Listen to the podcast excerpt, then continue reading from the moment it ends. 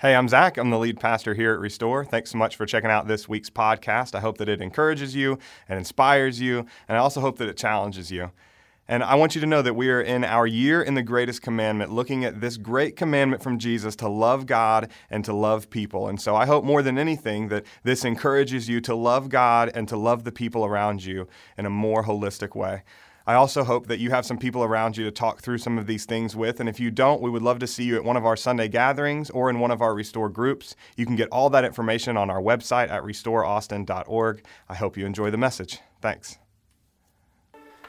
Happy Easter, everyone. I am so glad to be joining you this morning, even though we are not together in person. We are gathered together online, and that's a beautiful thing. It's a beautiful thing after kind of a hard week as well, right? Um, man, the weirdest Good Friday and Holy Saturday that I can ever remember, but also one of the sweetest Easter Sundays I can remember, as it's been a really difficult week. If you didn't know, as of this morning, over 100,000 people have died from coronavirus worldwide, more than 20,000 in the US alone. And over 12,000 of those US deaths occurred just this past week on Holy Week. I was scrolling through Twitter a couple of days ago and I saw a pastor commenting on this rising death toll in our country, and he said, Easter Sunday couldn't have come at a better time. After a week filled with so much death, this is the perfect time to talk about life after death. The perfect time to talk about life after death. I know that he was well intentioned. I know that that tweet was supposed to make me feel better, but it just didn't. I don't know about you guys, but I've been sad. Like, really, really sad. My heart's been broken. It's been breaking as I think about how this cruel disease means that people have to die alone, not surrounded by family and friends around a hospital bed like normal. Even that is awful. But this one, the cruelty of this disease means that to limit the spread of it, you have to be completely isolated and alone as you pass away. My heart breaks when I think about that. It breaks as I think about everyone grieving the loss of loved ones. It, it breaks for the 17 million Americans who have lost their jobs over these last three weeks, about 10% of the workforce in our country. It breaks for those who are struggling because they've been deemed non essential, and for those who've been deemed essential but desperately wish they could take a break. My heart also breaks because I can't be physically with you all this morning. You see, Easter Sunday is like a family reunion for me at Restore. Everyone is together, right? All together, all at once. It's a Sunday where even people come back that have been gone, people that have moved away are in town, and I give out so many hugs on Easter Sunday. My heart breaks because I can't give you a hug right now. I'm sad. I'm sad this Easter Sunday. And the hope of everything being better just someday in heaven, it doesn't feel like enough for me right now. I've been told my whole life that the resurrection of Jesus is supposed to give us life after death, but what about life before death? What about hope and help right here and right now? These questions have hung over me over the last couple of weeks. What about life before death? What about life and hope right now? In church circles, they call Easter Sunday the Super Bowl, Super Bowl Sunday for pastors. We start preparing for it months in advance. Our staff knew back in January, based on the amount of people that had been coming to Restore and kind of the growth that we were having, that we would need more chairs and we would need extra parking this Easter Sunday. So we made plans to get more chairs. We talked to some of our neighboring businesses over on South Congress about using their parking spaces and even prepared to rent golf carts so we could shuttle people back and forth from those extra parking lots that were kind of far away. But in early March, we put all those plans on hold. And then a few weeks ago, we canceled them altogether. But it's not just logistics that pastors prepare for on Easter, right? We also plan the gathering itself. We ask, what cool stuff can we have this year on Easter to highlight what an amazing day Resurrection Sunday is? A few years ago, we did baptisms on Easter. Ross, Jennifer, Cece, Jaden, and Connor all decided to publicly declare their faith in Jesus that day. It was a beautiful, beautiful morning. Those five amazing people got into a trough filled with cold water, a makeshift baptismal, and we celebrated them with clapping and cheering and tears of joy. I know we'll do baptisms again, but we can't do them this Easter. One of the things we love to do at Restore is take communion together around huge banquet tables we set up all over our meeting space. We pass around the grapes and the crackers, and everybody grabs one. But before we eat, we take a second and we look each other in the eyes. And we just take in the beautiful diversity of God's family as we stand around those tables. People who are different in every way imaginable, but united through Jesus. Y'all, I know we'll do communion around those tables again, but we can't do it this Easter. Every year after the gathering, all the kids go to the football field and we do a huge Easter egg hunt. For my five year old and tons of other kids, it's one of their favorite moments of the year at church. I know we'll do the Easter egg hunt again, but not this Easter. And then, of course, for pastors who teach regularly like me, we get so excited about prepping the message each year. On a normal week, every pastor has a different rhythm, right? Some prepare everything the week of, some prepare weeks in advance, but for Easter, no matter your normal rhythm, every pastor starts thinking about this message weeks, if not months, in advance. Usually, I have a really clear idea of where God is leading me, but not this Easter. Over the last couple of months, this message has changed dramatically no less than five times. I have read and reread the accounts of Jesus' resurrection from the four Gospels Matthew, Mark, Luke, and John so many times I'm close to having all of them memorized now. Last week, I taught about lament.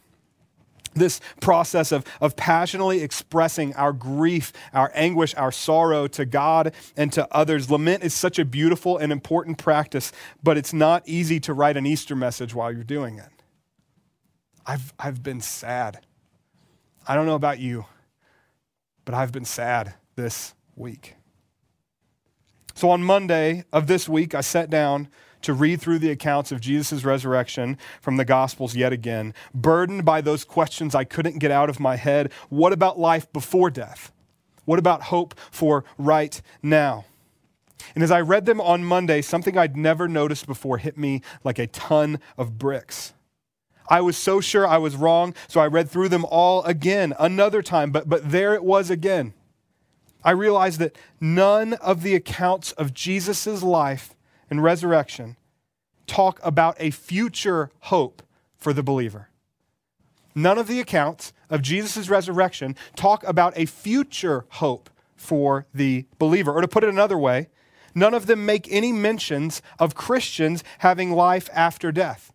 I obviously believe in life after death. I'm excited about life after death. And I knew other places in the Bible tied our life after death to Jesus' life after death, but I couldn't believe that it's not in any of the resurrection accounts. Even after rereading them, I still felt like I missed something. So I went looking for confirmation from people way smarter than me. And here's what I found from someone considered to be one of the preeminent biblical scholars of our time, N.T. Wright. He says this a strange feature of the resurrection accounts is the fact that they never mention the future Christian hope. Almost everywhere else in the New Testament, the resurrection of Jesus is spoken of in connection with the final hope that those who belong to Jesus will one day be raised as he has been. Despite a thousand Easter hymns and a million Easter sermons, the resurrection narratives in the gospel never ever say anything like, Jesus is raised, therefore there is a life after death let alone Jesus is raised, therefore we shall go to heaven when we die. Nor even in a more authentic first century Christian way do they say, Jesus is raised, therefore we shall be raised from the dead after the sleep of death. No. Insofar as the event is interpreted, listen, Easter has a very this worldly present age meaning. Jesus is raised, so he is the Messiah and therefore he is the world's true Lord. Jesus is raised, so God's new creation has begun. Not Jesus is raised and God's new creation will begin someday. No, no, no. Jesus is raised and God's new creation began right then and right there on a hillside outside of Jerusalem in the first century AD. Now, this might sound a little strange to you, but the fact that all of the attention in the gospel accounts is focused on how the resurrection of Jesus brings help and hope right here and right now, not just someday in the distant future, has been incredibly good news for my soul this week. It's been exactly what I've needed. Good news. Did you know that's what the word gospel actually means? Good news. Matthew, Mark, Luke, and John are called the gospel accounts because they are the story of the good news of Jesus. A few years ago, I, heard a writer and activist by the name of Lisa Sharon Harper say something that forever changed the way I understand this concept of the gospel, the good news. She said, If the gospel isn't good news for everybody, then it isn't good news for anybody. If it's only good news for people who are dead, it's not really good news. And if it's not really good news, then it's not the gospel.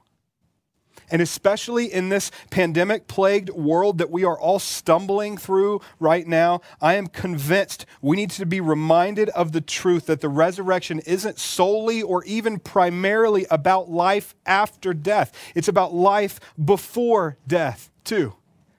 Jesus came to give us life and hope right here, right now, in the present tense. I didn't make this up. I'm quoting Jesus. He said, I have come that they may have life and have it abundantly.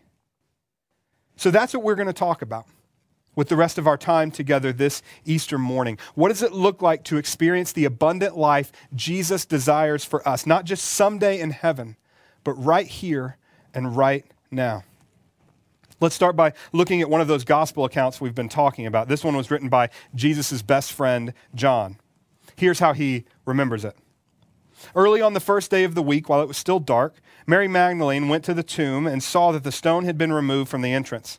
So she came running to Simon Peter and the other disciple, the one Jesus loved, and said, They have taken the Lord out of the tomb. We don't know where they have put him. So Peter and the other disciple started for the tomb. Both were running, but the other disciple outran Peter and reached the tomb first. He bent over and looked in at the strips of linen lying there, but did not go in. Then Simon Peter came along behind him and went straight into the tomb when he saw the strips of linen lying there, as well as the cloth that had been wrapped around Jesus' head. The cloth was still lying in its place, separate from the linen.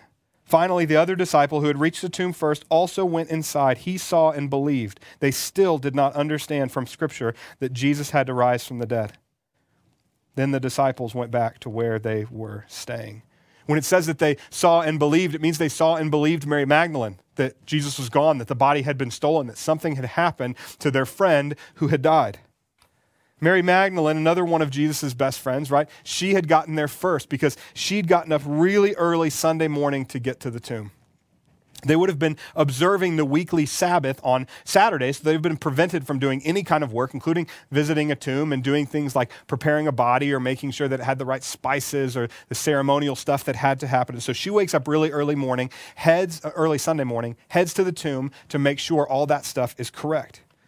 But instead of finding the dead body of her friend, Mary finds an empty tomb. Jesus is gone.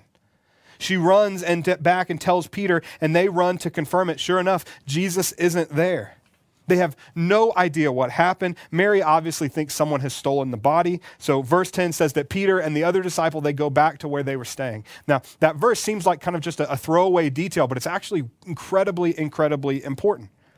Because that's how we understand and from the next passages too that all of Jesus' followers, his disciples, his closest friends, are staying together in one house during this time. They are in hiding. Their friend and teacher had just been killed by the Roman government at the request of the Jewish religious leaders. The Roman government, the Jewish religious leaders, the two most powerful entities at that time, had just killed their friend. And so they are understandably afraid that they are going to be next. But Mary doesn't go back with them. She's so distraught that someone has stolen the body of her friend that she can't even move. Verse 11. Now Mary stood outside the tomb crying. As she wept, she bent over to look into the tomb and saw two angels in white seated where Jesus' body had been, one at the head and the other at the foot. They asked her, Woman, why are you crying? They have taken my Lord away, she said, and I don't know where they have put him. At this, she turned around and saw Jesus standing there, but she did not realize that it was Jesus. And he asked her, Woman, why are you crying? Who is it you are looking for? Thinking he was the gardener, she said, Sir, if you have carried him away, tell me where you have put him, and I will get him. Jesus said to her, Mary. She turned toward him and cried out in Aramaic, Rabboni, which means teacher. Jesus said, Do not hold on to me, for I have not yet ascended to the Father. Go instead to my brothers and tell them, I am ascending to my Father and your Father, to my God and to your God. Now remember that. She, he said, Don't hold on to me. I got, I to do the ascension. I got to go back to God in heaven. I, I, have to, I have to return to Him. Mary Magdalene went to the disciples with the news. She said, I have seen the Lord. And she told them the things he had said to her. So Mary sees the risen Jesus and her sorrow turns to joy. Her, her Lord and friend, the body is not stolen, he is actually alive. And she runs to tell the disciples what had happened. He's not stolen, he's been resurrected. Such a beautiful story, and that is where we usually stop reading. But I actually think the next three verses are the most profound in the whole story. Here's what they say. That Sunday evening, the disciples were meeting behind locked doors because they were afraid of the Jewish leaders. Suddenly, Jesus was standing there among them. Peace be with you, he said. And as he spoke, he showed them the wounds in his hands and his side. They were all filled with joy when they saw the Lord. Again, he said, Peace be with you. Now, the implications of this verse are incredible. Jesus sees his friends stuck in that house, feeling isolated, feeling afraid, and he goes to them. We just read what he told Mary Don't hold on to me. I have to ascend to the Father. I have to go back into heaven. Jesus has just overcome the grave and risen from the dead. He is preparing to leave earth and return to heaven when he decides to make a detour he sees that his closest friends are isolated and afraid, so he puts off the ascension and he goes to them. Jesus sees them in their pain and he goes to help them. I'm going to say that again because I think some of you need to hear that. Jesus saw them in their pain and he went to help them. And what does he say to them in their time of need? Hey guys, I, I just rose from the dead, so don't worry, someday you'll die and rise from the dead too? No, he doesn't say that. Or maybe hang in there a little while longer because someday you'll die and you'll forget all about this hard stuff because you'll be in heaven. No. He says, Peace be with you. This is present tense, right now language. Not peace be with you someday in heaven. He says, peace be with you right here and right now. In our culture, peace is kind of a, a, common term. We talk about peace treaties and, and making peace, and it's a word that just means the absence of conflict. But in the Bible, peace is so much more than that. In the Bible, a world filled with peace or shalom, like the Jewish people said, was God's original design not simply a world with an absence of conflict. God's peace is perfect, abundant goodness for everything and between everything. Peace means God, humanity, and creation all experiencing perfect abundance themselves and working for the perfect abundance of each other. That's what peace looks like. This is what Jesus gives, extends to his friends in their time of need. Not heaven after they die, not a promise to be fulfilled someday in the future. Jesus gives them peace, gives them shalom, gives them hope and help right then when they needed it most.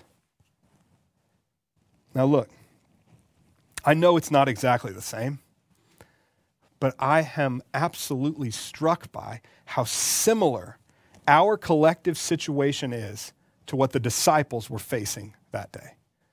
Because right now, the vast majority of our country is stuck in a house, feeling isolated and afraid, just like the disciples were. Many of us have lost friends, we've lost jobs, we're struggling to hold on to hope in this truly unparalleled moment in history. But just like Jesus saw the disciples in their pain, Jesus sees us in ours. And just like he went to help them right then and right there, he comes to help us right here and right now.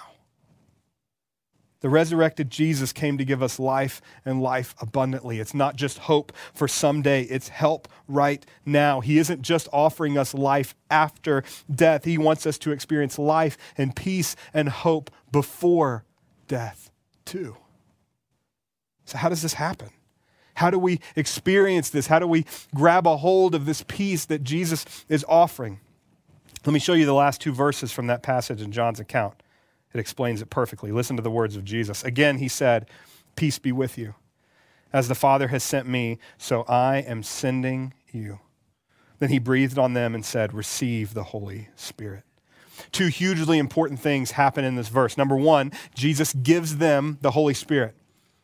If they had been paying attention during Jesus' life and teaching and the things he said before he died, they would have known this was coming. John 14, Jesus says, The Holy Spirit, whom the Father will send in my name, will teach you all things and will remind you of everything I have said to you. Peace I leave with you.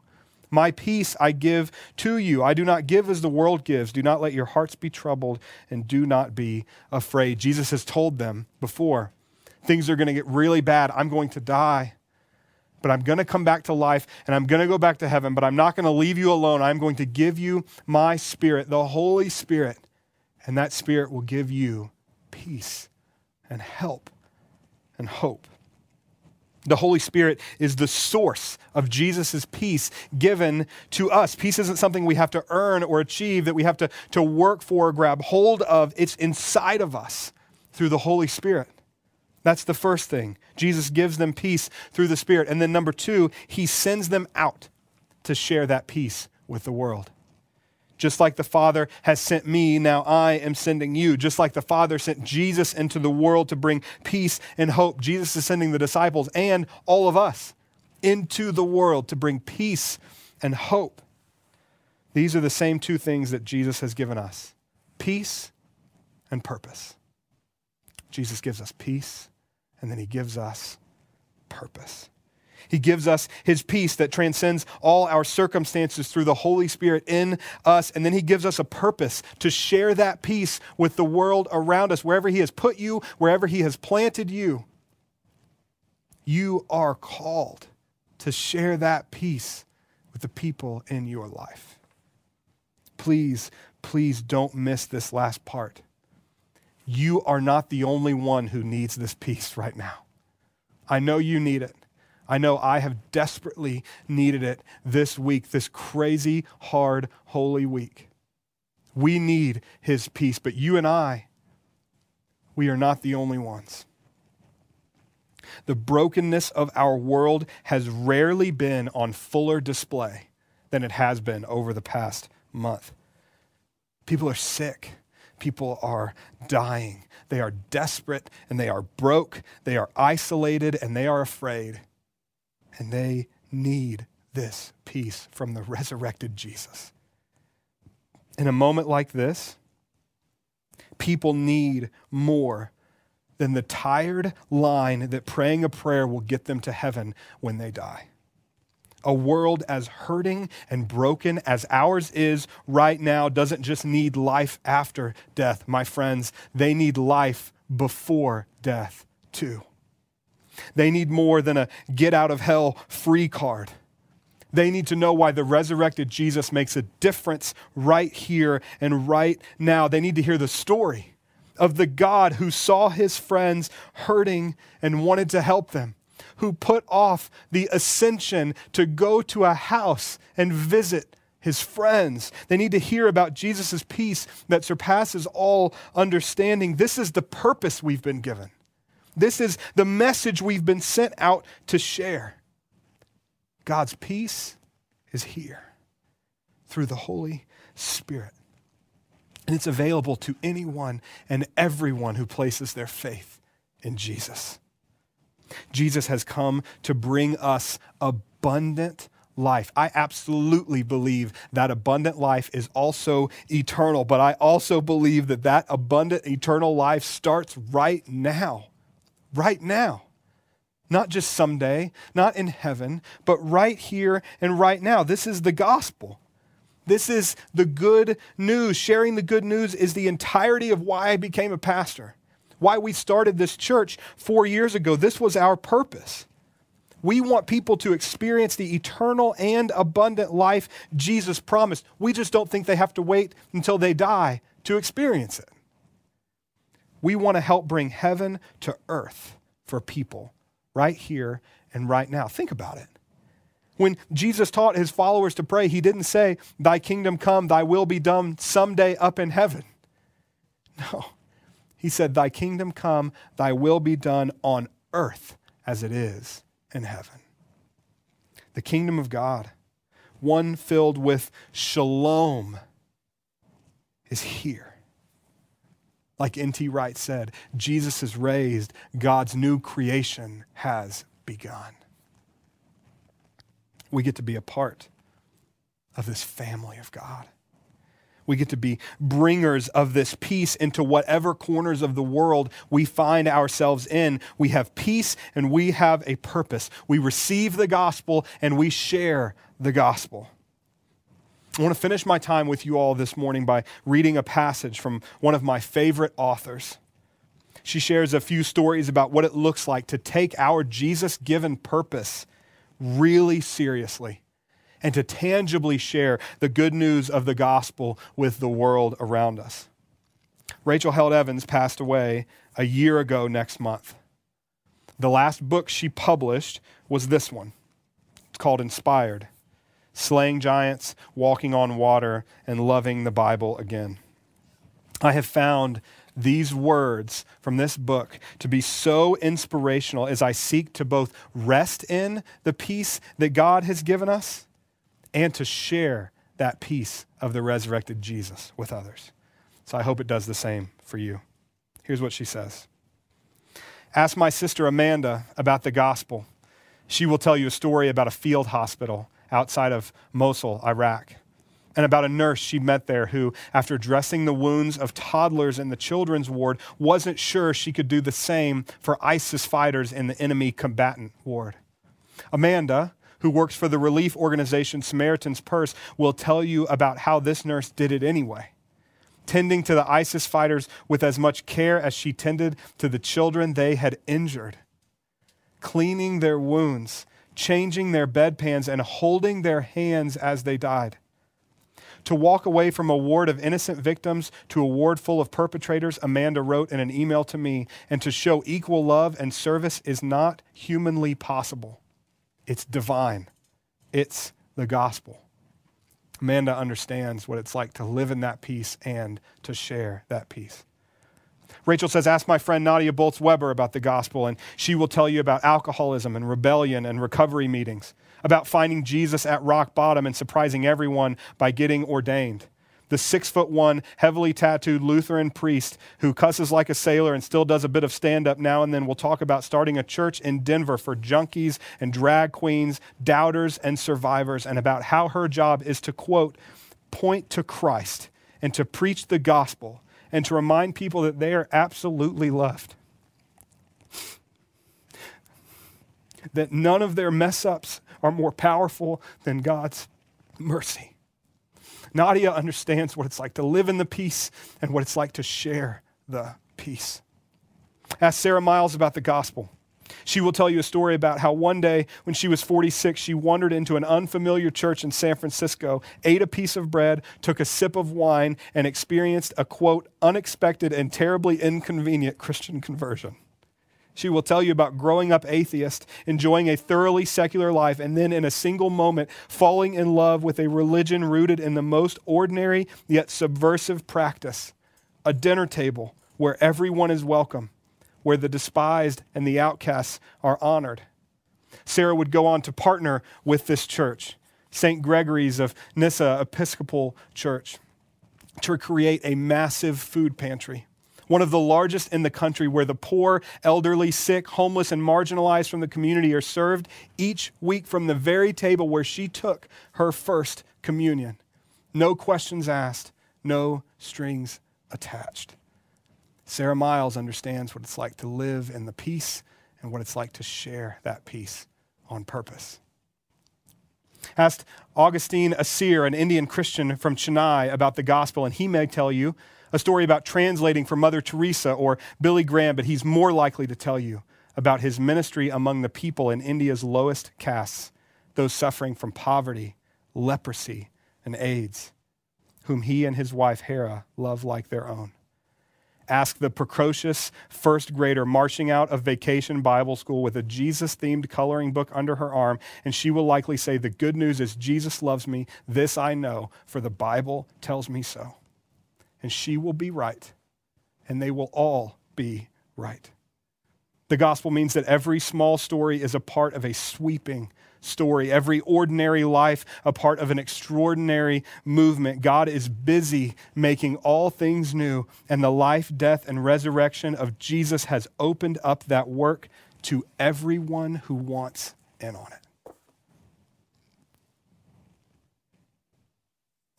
This is just a couple of stories of what it looks like to live in that peace that surpasses all understanding that Jesus gave through his Spirit to the disciples that day and has given to everyone who has ever asked.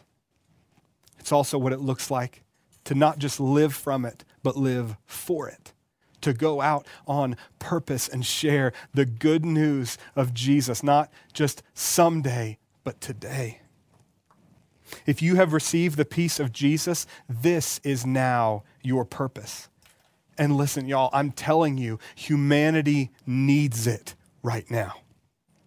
Now, if you haven't ever received this peace of Jesus that we've been talking about, I want you to know that He sees you right where you are in your pain and your frustration and your hurt, and He wants to help you no matter who you are, no matter what you've done, no matter where you've come from. Jesus wants to give you that peace that surpasses all understanding.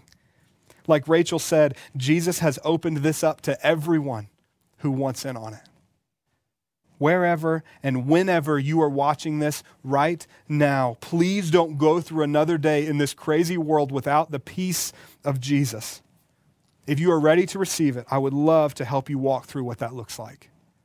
It's not complicated. You don't need to fix yourself. You don't need to clean yourself up. You just need to ask for some help from Jesus. He's ready to give it to you. If that's you, I would love to talk with you. You can email me directly, and I promise I will get back to you today. I asked our team to put my email up on the screen there. It's my personal email, zach at restoreaustin.org. If you're ready to experience Jesus' peace in the midst of this pandemic, I'd love to hear from you. Now, if you've already received, remember to live in that peace. Remember to rest in it. Remember to find it deep within you because the Holy Spirit is there. Remember that the resurrected Jesus is with you through his Spirit right here and right now. And remember your purpose, brothers and sisters, to share, to tangibly share the good news of Jesus with the world around you. Let's pray. Lord God, we thank you. In one of the hardest holy weeks since maybe that very first one for a lot of us, God, thank you for being with us. Thank you for giving us your spirit like you gave the disciples that day. Thank you for seeing us like you saw them that day. Thank you for coming to help us like you came to help them that day.